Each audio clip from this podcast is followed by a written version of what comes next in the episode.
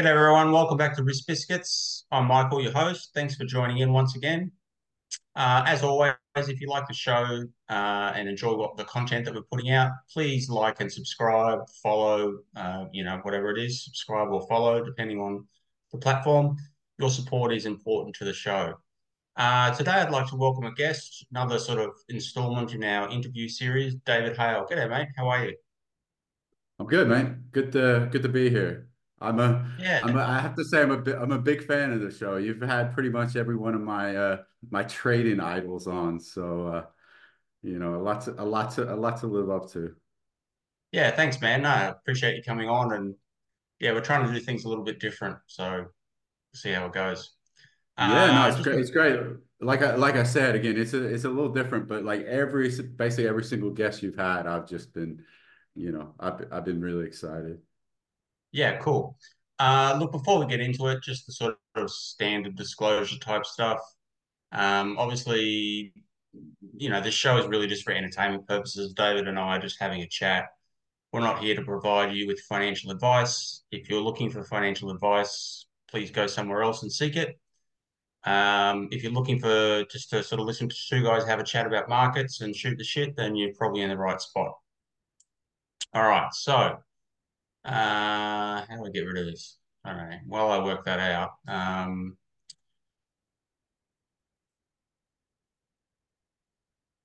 yeah, cool. Okay, sorry, technical glitch.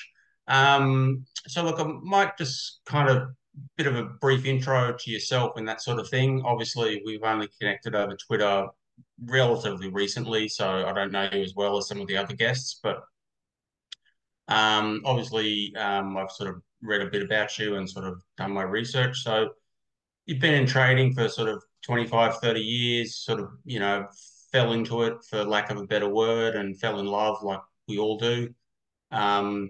Worked sort of in prop background for many years, and then you're sort of an independent trader at this point.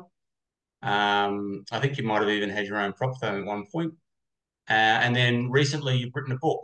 Is that sort of a fair kind of summary of who you are and your background? Yeah, not quite 25, 30 years. I know, I've aged, trading definitely ages you, but it's been 23 years now. And yeah, my background is, basically, the prop world. That's where I started. I would still call myself a prop trader. I even owned a prop firm for a few years and kind of ran that. U.S. equities has been my main game. I've done a little option trading, some crypto trading. I actually traded at a futures firm for a while. I traded actually equities at a futures firm, so I know that side of things too. So yeah, prop based, but I dipped my toes in pretty much everything. Yeah, cool. So maybe let's go back to the beginning. So how did you sort of get involved in trading to start out with? It basically kind of, I would say, gambling. So despite the accent, I grew up in England. I still, I guess you call me English. So there I kind of, and I wrote this story in the book about, as a boy kind of sneaking in these arcades and, getting on the slot machines. And when I say boy, I mean, yeah, proper boy, like, 10, 11 years old. And that was kind of my intro to trading. And I write a story in the book about where I found a malfunctioning slot machine when I was 11 years old. And, I rode, and that was kind of, that was one of the greatest things I'd ever discovered. So that was kind of an introduction to, I guess, risk, gambling, trading, and this kind of style of trading I still do, which I call kind of glitches. Yeah, so after, sneaking in the slot machines, it was gambling. I moved to Texas when I was about 12 years old. Once I got there, I was, as soon as I got my driver's license, it was sneaking into horse racing tracks, casinos. I spent most of my college, getting student loans and heading off to Vegas. Sports betting was a big thing for me. And that was kind of thing. Yeah, I've always kind of had this love affair with risk, which not necessarily isn't the greatest trade for a trader. You need a little kind of you need to have a little bit of that in you, but I probably have a little too much. And so yeah, it was casinos, it was gambling, and you know that was the goal, to kind of be a, you know, be a gambler, be a professional gambler. But as we know, that's hard work, although it is possible. And I kind of, you know, I didn't lose too much my gambling, but I never, you know, never really made much. And right at the end of college, this was about 2000 when we had the first internet bubble.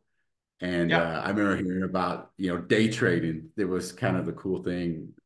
It was one of those, you know, one of those periods where day trading was cool. And I saw these pictures, these guys, you know, trading these big old CRT monitors. And yeah, I was like, oh man, that's, you know, that's what I want to do. This is even better than gambling. And, you know, my research was basically thumbing through, you know, the financial pages and picking stocks and seeing what they did the next day, and they were going straight up. So I thought that was, you know, that was my calling, and it was, you know, the easy way to do things. So yeah, after college, I get my first attempt in the, you know, attempt to master trading or get into trading. I kind of took a wrong turn and ended up as a stockbroker at probably, you know, the sketchiest stockbroker there is. And you know, I thought I'd be, you know, doing technical research and picking stocks and doing all that good stuff, but no, I was just like, here's a big phone book, cold call. Yeah, and I mean, it was terrible. You know, again, I did about a week of that, and I was like, all right, this, you know, this is the worst job. So that was, yeah, that was kind of my introduction to finance. And fortunately, after that, I found a prop firm in Texas, in Austin, Texas, and yeah, that's where I got my start, and I fell in love with it, you know, from day one. And you know, 23 years later, you know, I'm still standing. I guess, you know, times barely, but still here. Yeah, cool. So maybe talk me a little bit about sort of starting out the prop firm. Like, you get the job, obviously you're excited, you know, you're pretty green, you don't know that much, although you come from a sort of a sports betting background, so you know, you obviously got sort of some idea. So what was that like, sort of initially sort of finding your feet and figuring out what was going on and that sort of thing? Well, this was wild. I mean, this was like, you know, things have changed a lot in the prop world. But when I started, it was old school. I mean, you know, it was just a room full of, you know, testosterone laced 20-year-old dudes, you know, like flip-flops, t-shirt, just pounding keyboards, slamming keyboards, you know, yelling, screaming. It was wild, and I loved it. You know, I was like, all right, this is, you know, this is what I want to do. It was kind of, you know, it was a scene. And the boss, you know, the first boss I had was just this old school kind of pit trader guy who just, you know, just fucking scream and yell. Guys would come out of his office, you know, crying. So it was wild. And there wasn't really any training. They just kind of gave you the software manual, put you on demo for a couple of weeks, and then, you know, kind of threw you out there. And, you know, not knowing anything, and having that kind of, you know, gambling mindset, I was just going for it. You know, they said, you know, at first you could trade 100 shares, you know, that was the limit, but they didn't really say how many stocks you could trade at a time. So I took that rule, and I was, you know, in baskets of 10, 20 stocks, and, you know, losing thousands of dollars as, you know, a newbie. And, you know, quickly got in the hole about 40 grand, which was, you know, was pretty impressive considering, you know. Yeah, and a decent amount of money at that point in time too. Yeah, it was a lot. And again, you know, if they had better risk management, I'm sure I'd have been fired. But I quickly, you know, I saw there were some guys there. And again, back then the markets, things were a lot easier. It was so easy. The markets were inefficient. You know, the equities, it was kind of like crypto is now. You had all these kind of fragmented markets, and it was inefficient. And you know, looking back, you know, when I started, we were talking about, oh, this guy, he made 10 grand this month. And we're like, oh, wow. You know, looking at, you know, now looking back, you know, these guys we should have been making, you know, 10 million a month. But I quickly kind of, there were some guys in the office who were making money, and they were doing it. You know, like I said, I was gambling. I was just buying a basket of stock and hoping they would go up. But there was guys who were the smart guys, the guys actually making money. They were basically, doing arbitrage. They were taking advantage of these inefficiencies, these fragmented markets. I mean, basically the main strategy was just waiting for some fool to put, fat finger an order or put a mispriced order in, and then bang, everyone was on their keyboard just trying to slam that order. And that's, that's what it was. It was more video gaming. These guys, we were all, playing these, video games when we had a second, and it was basically, the fastest on the keyboard, got the scraps. And a lot of times it was like the new guys who didn't know what they're doing, providing these scraps. So it was, it was kind of kill or be killed. But I love that. I did like that atmosphere. And yeah, so I quickly kind of figured out, all right, enough with the gambling and, speculation, all that stuff, find these strategies with the edge and just take advantage of that. So, my first strategy was basically, I was watching the S&P, and I saw a couple of stocks which were like in the Dow Jones and the S&P, and the main one I traded was 3M. I'm sure you probably heard of that. Yep. And I just have a chart of the S&P and 3M up, and I'd see S&P spike up, and then 3M would spike up, but it usually took a couple of seconds. This is before all the algos and automated trading. I know now, there's, that lag is basically disappeared, but there was a lag back then. So I would just sit there all day and just watch the S&P and have the 3M chart up and just, bang, bang, bang, just pound. And then it goes down and short. I just do that all day. It was just, it was glorified video game kind of, Pac-Man style trading. Yeah, cool. But that was where the edge is. And, a lot of those strategies, that's what I'm still doing today. Just simple stuff that's, like you said, more video gaming than, financial trading, let's say. Yeah. So has your kind of trading always been about sort of, finding an edge or some sort of inefficiency and exploiting it, rather than, sort of fundamental sort of single stock research? You're not really interested in what a company does. You're more just sort of exploiting inefficiencies in the market. Yeah, exactly. I mean, the more, more I do macro or pay attention to anything, that's when I get burned. I'm terrible at it. And, that's why I tell traders is that, you even look at the hedge funds, they're terrible at it. They have trouble, keeping up with the benchmarks. So yeah, my whole game, and that's where I write a book, is I call it glitches, looking for inefficiencies, looking for arbitrage, looking for when things go wrong, and just playing these simple strategies. And that's not only my game, that's kind of been the game of, all the prop traders I've been around. That's what we do. I think, and that's, recently I found out that, of course, there's tons of other traders in on this game. They could guess on your podcast, they're basically talking, most of them are talking the same game, just in a smarter, more sophisticated way, and execute, and doing it in a more smarter and sophisticated way than me.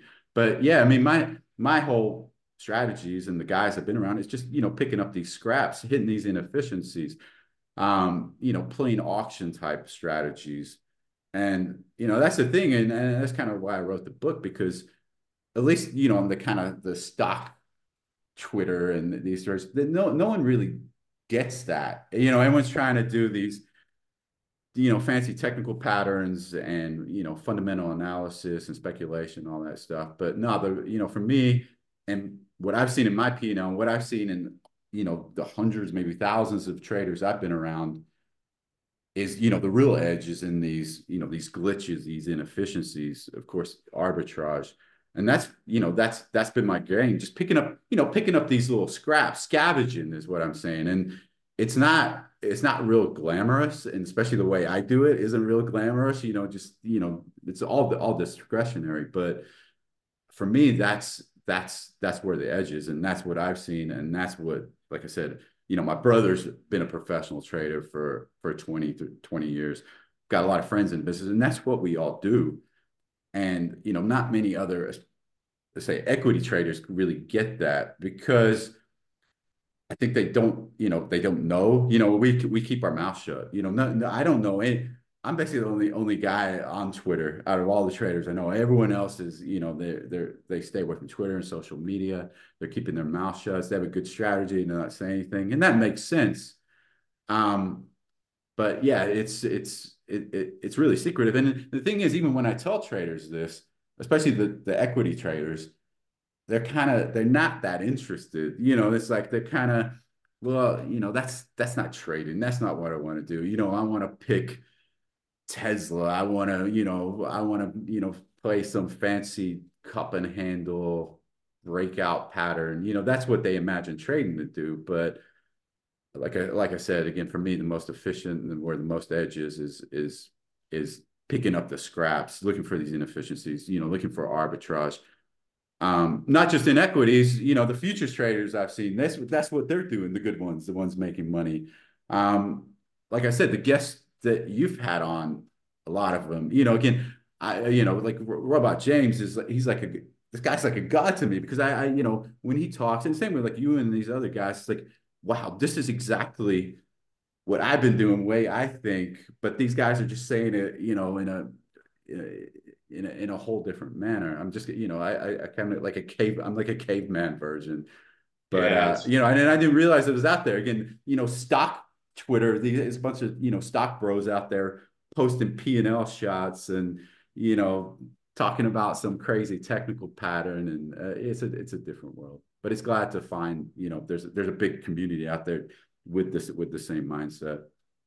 Yeah, it's funny though. One of the good things about Twitter is, and finding like James and Ewan and people sort of like that, is a lot of the trading that I was doing before sort of coming across them, I sort of didn't really realize what I was doing. And then you sort of come across them and they explain it and you're like, yeah, that's exactly what I'm doing. And you're like, oh, I'm actually doing something right for once, as opposed to, you know, just like fumbling around. And it seems like you know, there's some people obviously on Twitter and other platforms that are quite generous with their information sharing and that sort of thing.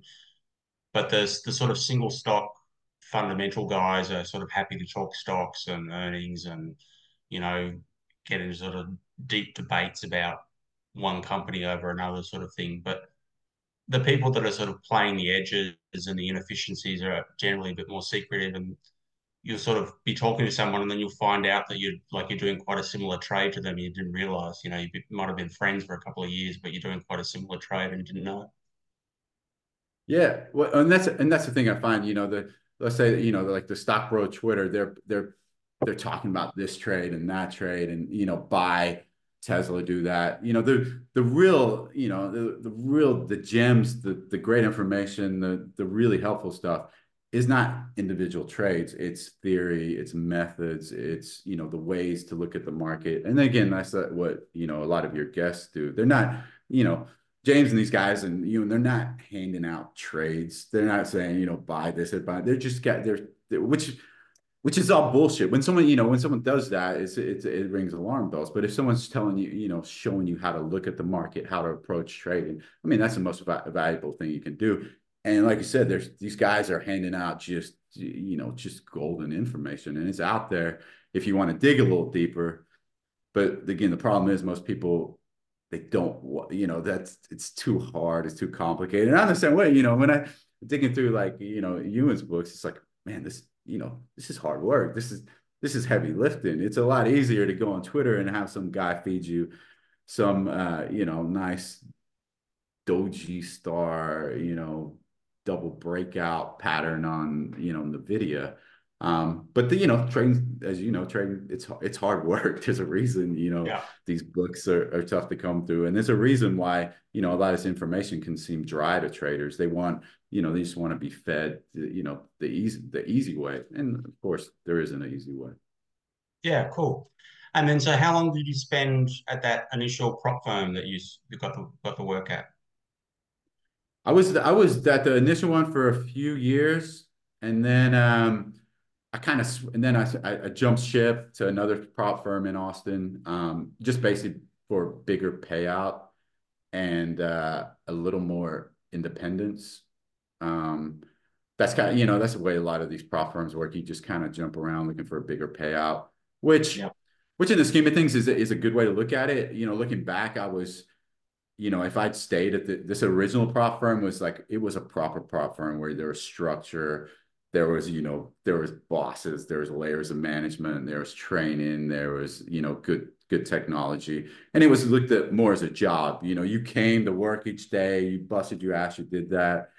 And, you know, since then, you know, the prop firms, and now I'm trading kind of independently, remotely, it's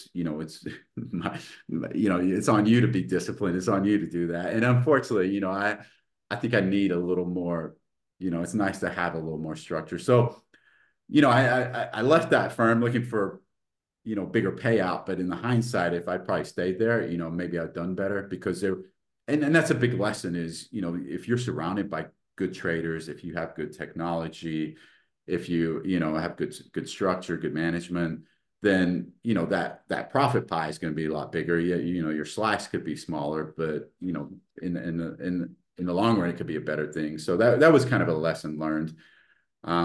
And yeah, so I kind of traded in Texas for about 10 years, you know, a prop trade in at these prop firms, which again were like these, you know, the second one I traded was just a room, tiny room full of sweaty, you know, dudes just pounding keyboards, looking for these glitches, you know. And again, a lot of times it was guys just coming in like once a week or once a month, maybe for a, you know, a rebalance so they could play an auction, or, you know, some guys would come in when the volatility really picked up.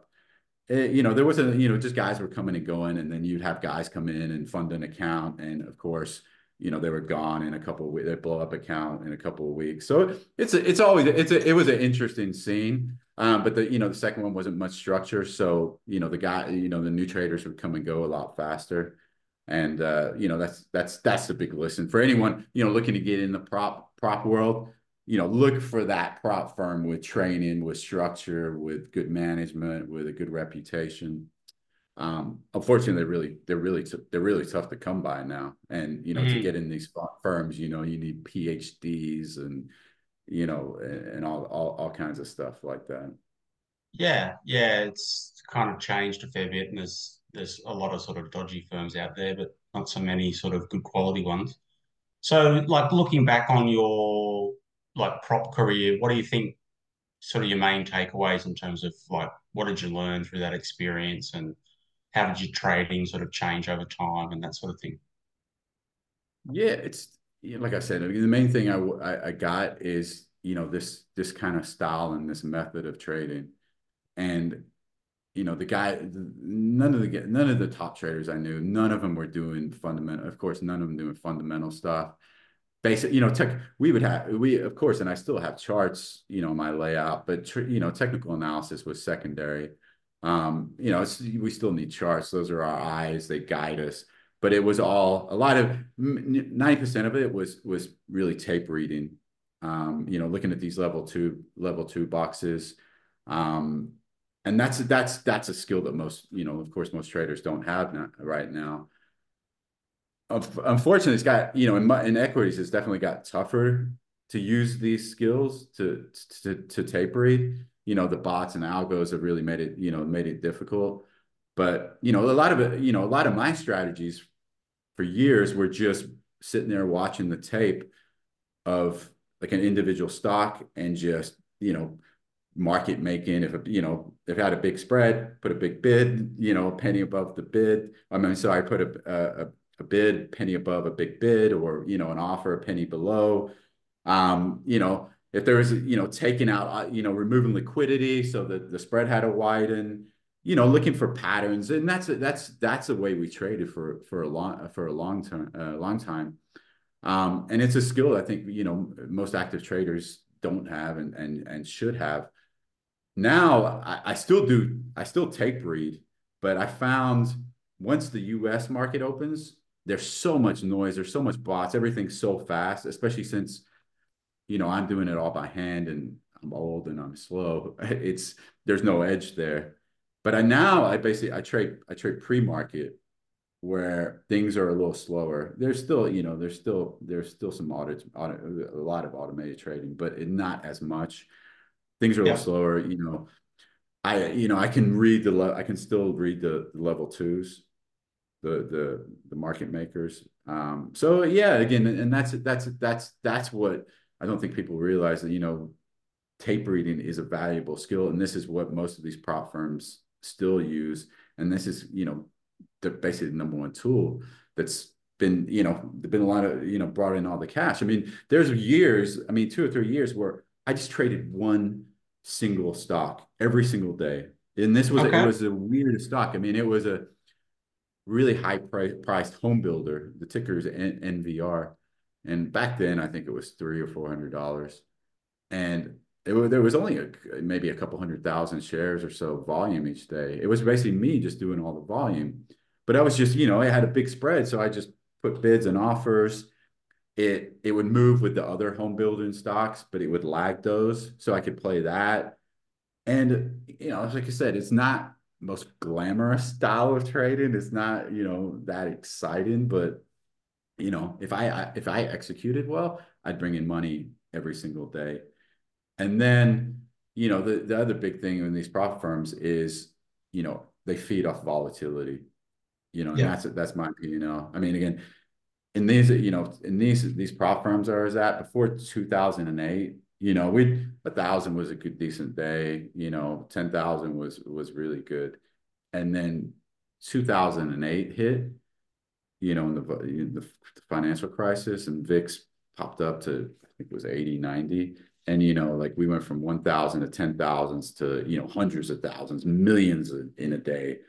So, you know, again, and that's basically, you know, and it wasn't speculation. We, you know, we weren't shorting stocks, you know, bank stocks, all that stuff. It was just playing these inefficiencies. You know, when the 2008 hit, a lot of these algos, the plugs were pulled, the market was inefficient. You know, a lot of it, again, revolves around auctions. And, you know, on the U.S. equities, you have an opening auction and a closing auction. And we find little strategies revolve around these auctions. So, you know, 2008 guys were making, you know, millions of dollars, but it was all in seconds, and it was always based on the closing auction. So it had nothing to do with, you know, the market really, you know, playing the market, these big moves in the market. It was all just taking advantage of these, you know, these glitches, these inefficiencies. And, you know, and also it was basically the same trend after that. After 2008, you know, the numbers went down, the market got tough. You know, the traders came and go a lot more often. And then 2020 hit, 2021, volatility spiked, and, you know, we went back to the good old days where the P&L numbers just got ridiculous. Yeah, okay. And then so somewhere along there, you stepped away from sort of prop world and went out independently, or you set up your own firm, or sort of, you want to talk about that for a minute, just sort of more the process? I mean, I've, you know, technically I'm still in the prop world. You know, I've got, I basically, you know, I'm still technically a remote prop trader, but yeah, after about, must've been close to 10 years, I just kind of, I was maybe a little disenchanted, let's say. You know, I was 25 years old, and I'd made, you know, I was making tons of cash. I'd built my dream house. I had my dream car. I could, you know, I had every material possession I always wanted. And then it was kind of like, okay, you know, what's next? Of course, you know, with trading, that's not necessarily the way you should look at things. It's, you know, it's not about the money. It's about the performance. It's about trading, all that. But I got caught in that cycle. So yeah, I went through, like, you know, I guess maybe a, you know, this period of disenchantment. So, and then I went through it. I was going through a divorce, and I basically just up and left and said, all right, you know, fuck it. Let me, you know, let me do something different. Let me have an adventure. You know, I got a ton of cash in my pocket. I'm youngish. And so I moved over to London, kind of with the hopes of trying something new, maybe get in the hedge fund world. You know, just change things up. But of course, I was leaving a good office full of good traders. You know, it was a risk, but that's something I do. So I got to London, and you know, looked around for, you know, getting in the hedge fund and the financial industry. And I quickly found out, like, you know, they weren't really looking for guys like me. I had no skills. You know, I knew how to play this glorified video game. That's about it. I didn't know, you know, I have no, and I still don't have any skills. So I didn't really work out with, you know, getting into the upper echelon of finance.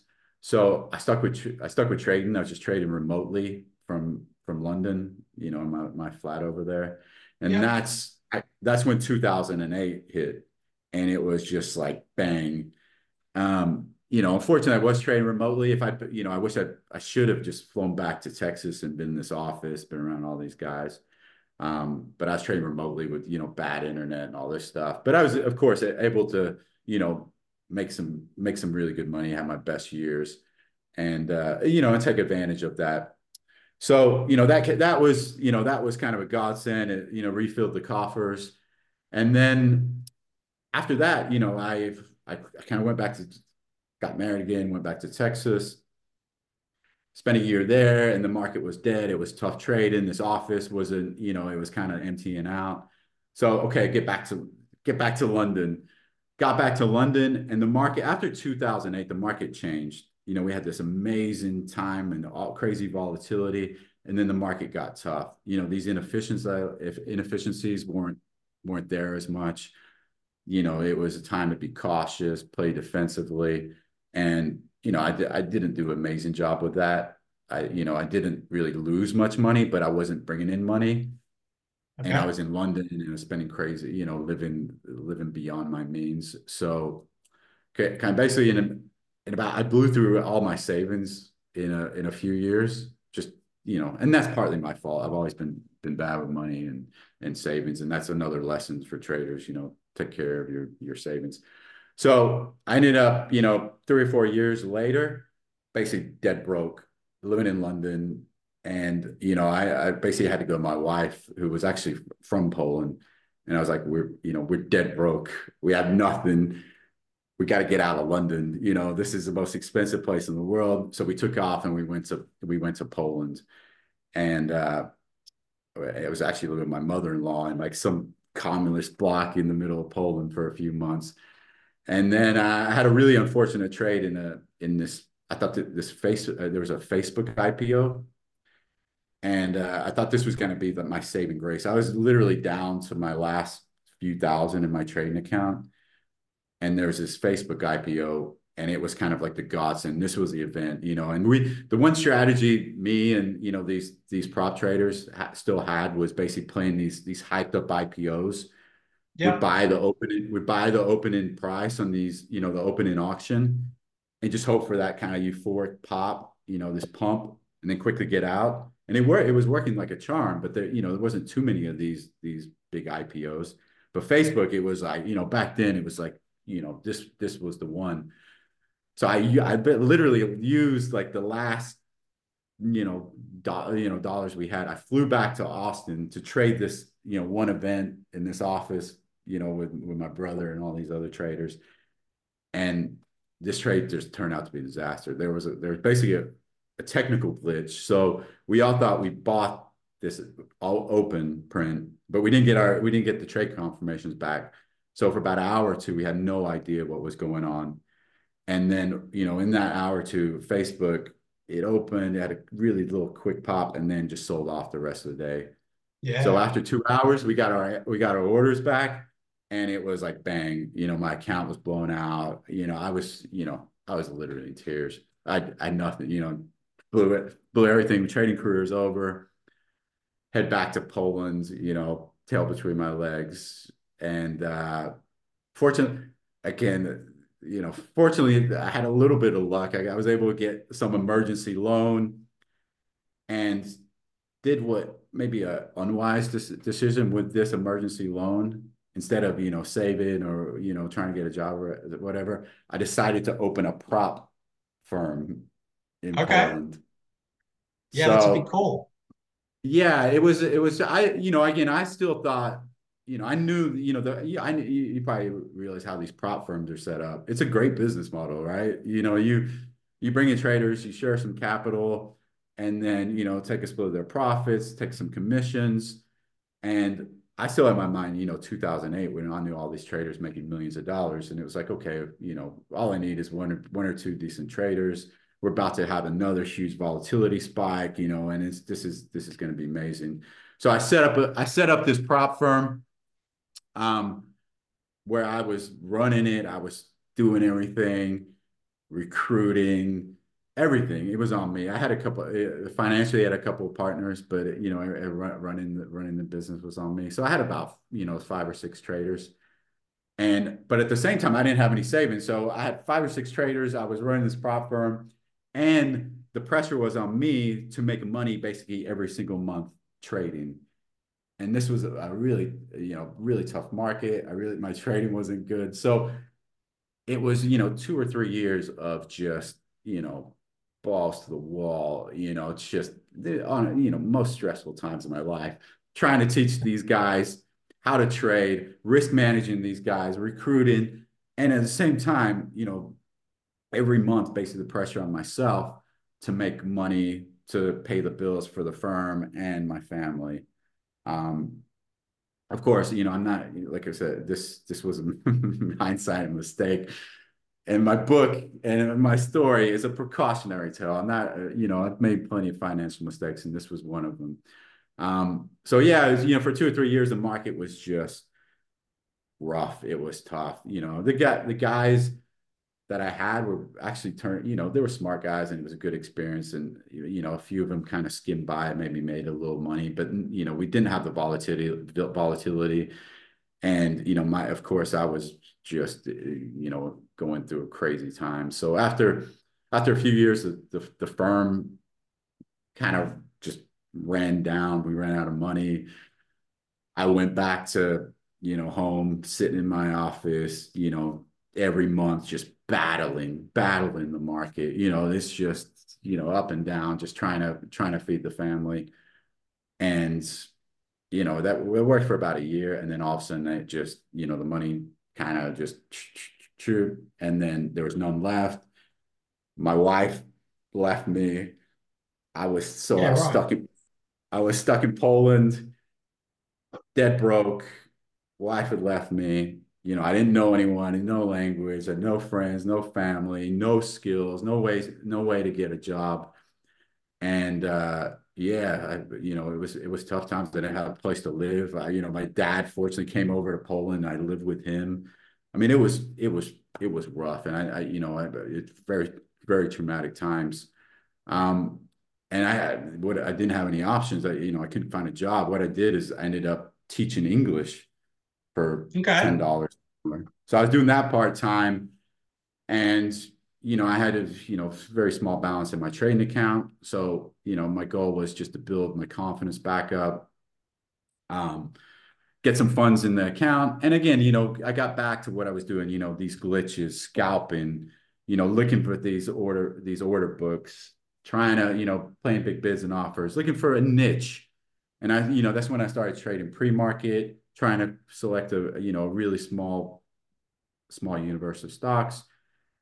Yeah, and as the story goes, I kind of got my feet back. I jumped into crypto. I found on YouTube, I found a great crypto arbitrage strategy that was able to make me some money. And, then skated by, and then 2020 hit, and, volatility went crazy. Trading was back. These glitches, these inefficiencies came back. And, for a couple of years, I had my 2 best years, and I'm here, I'm back, still trading. Yeah. Yeah, man, you've been through some shit, to be honest. Yeah, it's a rough time. And like I said, my tale's precautionary. I got myself in a lot of shit that I shouldn't have. I was terrible with money. I didn't have any backup plan. I didn't have any skills. And again, my trading wasn't what it should have been. There's always been strategies out there, especially with these glitches, with these inefficiencies. And a lot of times I was even stubborn. My brother and these other guys in this firm in Austin would kind of, give me strategies, go, look at this, look at that. And I would be stubborn. I go, oh, nah, they'll do it my own way. And that was a big lesson. There's no pride in this game. The best way to trade is to steal, to use other people's strategies and do it that way. But yeah, I've made plenty of mistakes, but you know, fortunately I've had a couple, you know, COVID came to my rescue and saved my ass. Yeah, cool. I'm glad that it's kind of worked out well for you. So where did the book come from? Like, what was the kind of inspiration around that? Well, you know, I went through a few years where, you know, when I was doing these, you know, these pre-market strategies, and still now, my basic routine is I trade pre-market 1 hour before the open for 4 days a week. So that's one reason I have a lot of spare time. You know, of course, you know, I'm always kind of looking for new strategies, keeping my eye out. But for me, that's really the only edge right now for me. You know, when in 2020, when the, you know, volatility picks up, yeah, I mean, it's kind of, you strap in and you're just sitting there all day pounding, and it's, you know, it's intense. But right now, especially, you know, as the U.S. equity market's pretty quiet, volatility is pretty low. It's mainly trading defensively. So that was one reason I had a lot of time. You know, you know, I thought my story would be a good, like a precautionary tale for people. It's a little bit different. And, you know, the main thing is I wanted to kind of, you know, get this whole glitch idea, this, you know, this inefficiencies, kind of let traders know and new guys know that, like, this is what we're doing. This is what these prop firms are doing. This is where the edge is. And there wasn't, you know, like I was saying, in the Twitter world, there's not, in stock Twitter, there's not people talking about this. The books I read, no one's talking about this. Yes, you know, of course I found out, you know, other guys on Twitter, and there are people kind of talking about this in a more sophisticated, different manner. But that was the main thing. I wanted to kind of, you know, not, you know, spill all these secrets. And I, you know, my goal isn't to hand out strategies and say, do this. In the book, I do give examples and do explain how it works. But that was the main idea. Let, you know, kind of open the Pandora's box on what I, you know, call glitch trading, you know, trying to get this method and this way of thinking about trading out there. And not only glitch trading, but also I talk about scalping, which is, you know, that's my preferred method. And, you know, there's not a whole bunch out there about scalping and, you know, the way to do that and open book reading. So I wanted to talk about that also. Yeah, cool. So just kind of expand on this idea of glitch trading. Like, you've obviously mentioned it a few times, and I think it's kind of adjacent to some other terms, but sort of like, what is it? You know, if I was someone that's got no idea about trading, what does that mean? What are you trying to do? Like I said, you're just trying to take advantage of these inefficiencies, these, again, arbitrage, of course, is like the holy grail of glitches. Inefficiencies, you know, when the market breaks, I keep talking about auctions, and I listened to your interview with James, and it's exactly what he said. He said for these new traders, you know, look at auctions. And that's what it is. You know, auction trading is, you're just basically spending, you know, it happens. US ones are basically 5 minutes. So you're sitting there just watching this basically auction where you have the, you know, the orders come in, you have a buy or selling balance, and you also have an indication price. And you're just playing a game. You're basically playing a game with this. And this single strategy is where basically 90% of, you know, the prop firms, the traders have been around, our profits have come through. But no one even talks about this. No one mentions auctions. No one talks about it. You know, auction, these type of games like this. I mean, a couple of good examples of glitch trades, what I call glitch trades that happened, you know, let's say in the last month. One that I spotted was on, I think it was Bybit, a crypto exchange. And there, because I live in Poland, I keep an eye on the Polish, our currency is the Polish złoty to the dollar. And all of a sudden, I think I was alerted through Twitter, someone, a Polish trader on Twitter. They were quoting the dollar at, I think it was three złoty to a dollar, when it should have been 4 złoty to a dollar. So, and again, it was actually, you know, and there was traders on there that were saying they could kind of executed that. So that, you know, that was, it was just basically free money. It wasn't, it wasn't, there's no fundamental analysis. There was no technical analysis. It was just, Bybit was broken. It was a glitch. It was something went wrong. And that's just, that's real edge, trades like that. Another good example of a glitch that I spotted recently was, we had the Bitcoin ETFs passing. I guess that was 2 or 3 weeks ago now. And as soon as they open, they passed, and then the next day they started trading pre-market. I was actually alerted to this through one of your, through Skyquake, which is another guy who's, just a masterful glitch hunter. And that's another good example. He basically arbitrages, I'll simplify it. He arbitrages, ADRs on different markets, which again, I think is amazing kind of glitch type strategy. But so the ETFs opened pre-market, and I saw a tweet from him that they were trading at a huge premium to their NAV, their net asset value. So, right at the pre-market, right at the open of the market, they were trading at, I can't remember the percentage, maybe it was 5%. So, there's no, of course there was, I guess the reason was there was, this euphoria. So a good glitch trade would have been, to short these ETFs because they were artificially overpriced. There's a couple ways to do it. Of course, you could just short the ETF, hoping it, recalibrates with the actual price of Bitcoin. But again, of course, there's risk there. If Bitcoin keeps going up, then, that could keep going up. And, that premium could stay or even grow. Of course, there's risk management, like with every trade. But again, probably the smartest way would have been short these Bitcoin ETFs and go long spot, and just hope that that spread compressed. So yeah, those are a couple of good examples. I mean, again, arbitrage is a holy grail, and in the book, I go back and even talk about, just simple Bitcoin arbitrage where I know it's still there somewhat, but again, back in the day, you could buy Bitcoin on one exchange for 5,000 and then flip it and sell it on for 6,000.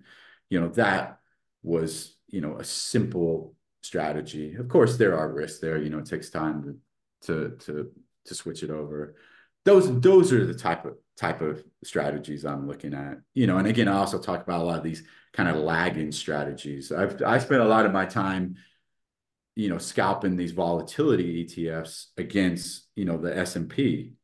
That game's got tougher, but I spent years, they move inversely, as you know. I know you trade some of these volatility ETFs. Yeah. So, when the market goes down, these volatility, usually go up. So I just want to sit there and watch the SPY. If the SPY went down, I quickly buy these volatility ETFs and then, scalp out. And I did that for years, and it worked like a charm. That's a, perfect example of a what I would say is a glitch. And it's simple stuff. Most of the stuff is, just it happens really fast. It's more video gaming. It's about speed. There's no technical, there's no fundamental analysis, there's no speculation. And that's kind of the gist of what I call glitch trading. Yeah, okay. That makes sense. And, I think that it feels like on trading generally, like most good trading strategies are quite simple. It's not really, there are some really complex strategies out there, but most people are just, whacking a number down or whacking a number up, based on some sort of relative value or something, some sort of simple strategy.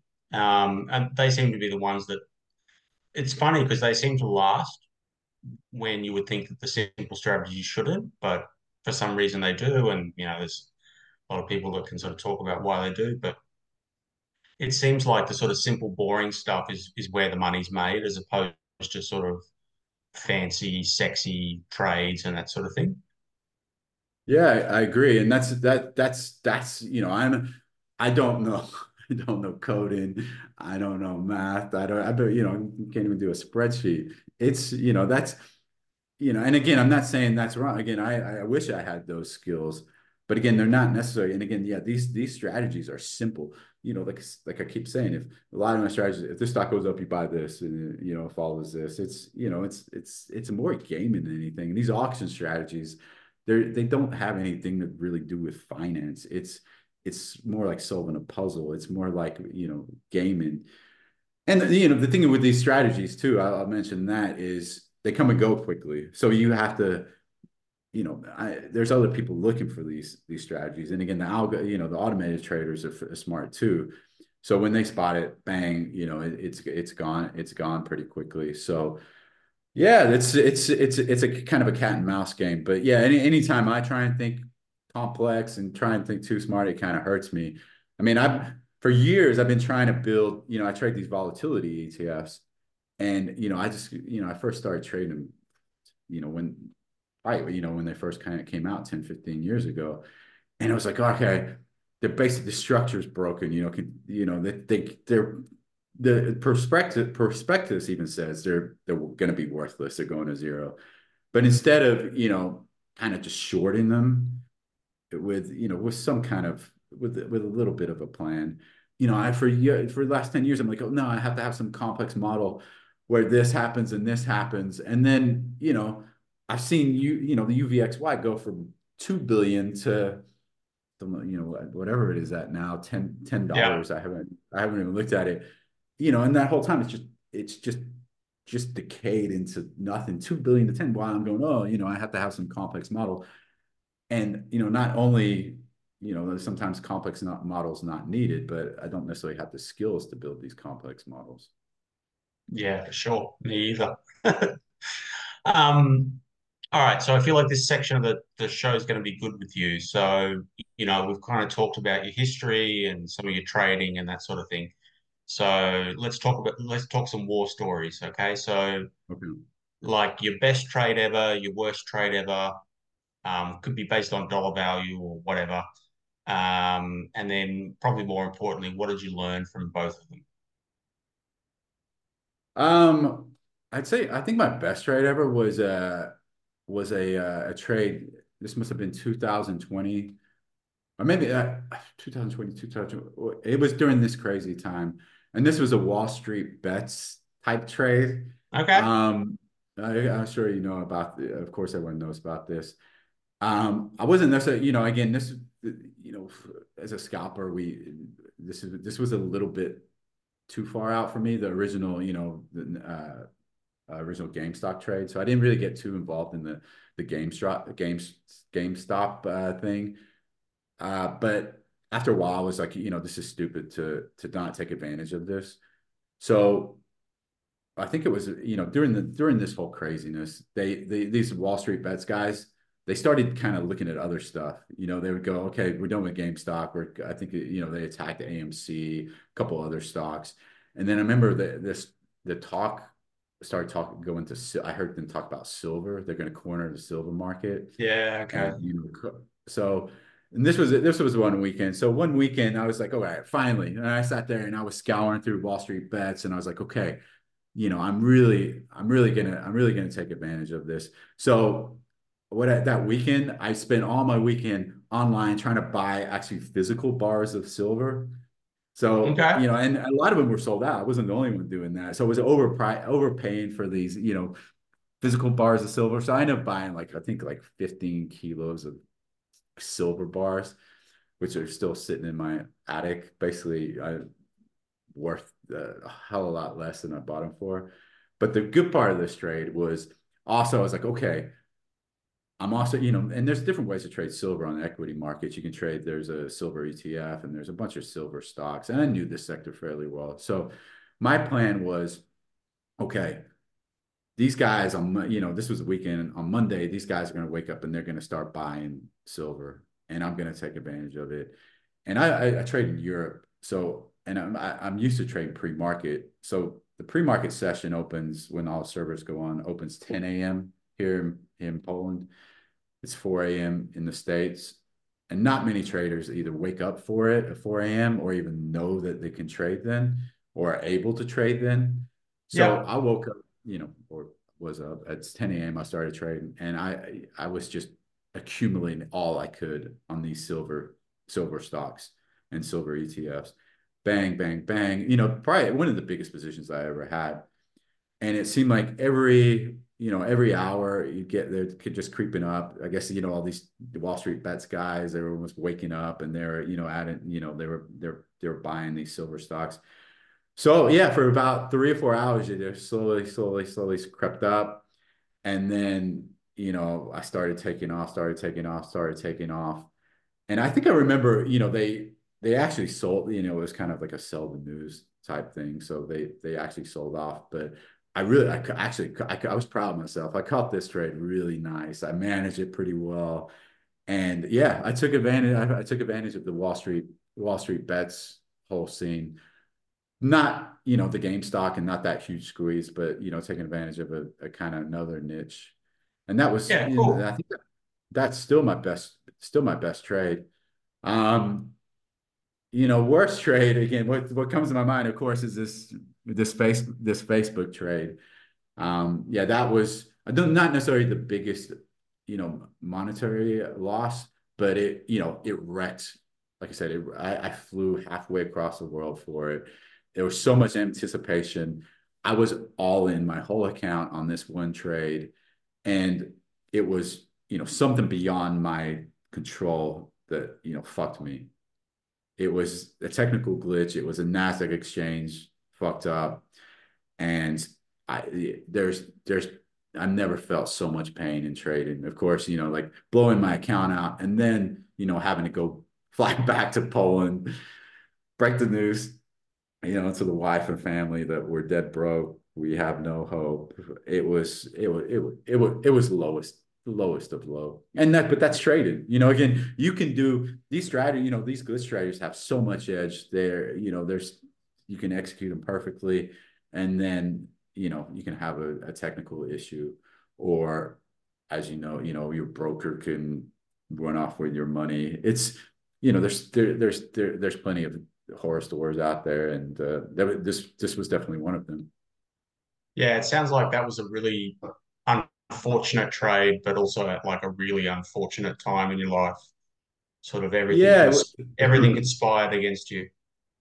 It was, and I wasn't the only one. My brother got his account blown out. This whole office I was in, they're all, everyone was kind of all in. This was the trade. This was the time to be aggressive. And, there was so much buzz on this Facebook IPO. Everyone was waiting it for years. And the big thing was, we were kind of warned because right before, the day of the IPO, I had a buddy in Texas who said, he was like, oh man, I got an allocation of Facebook shares through my broker.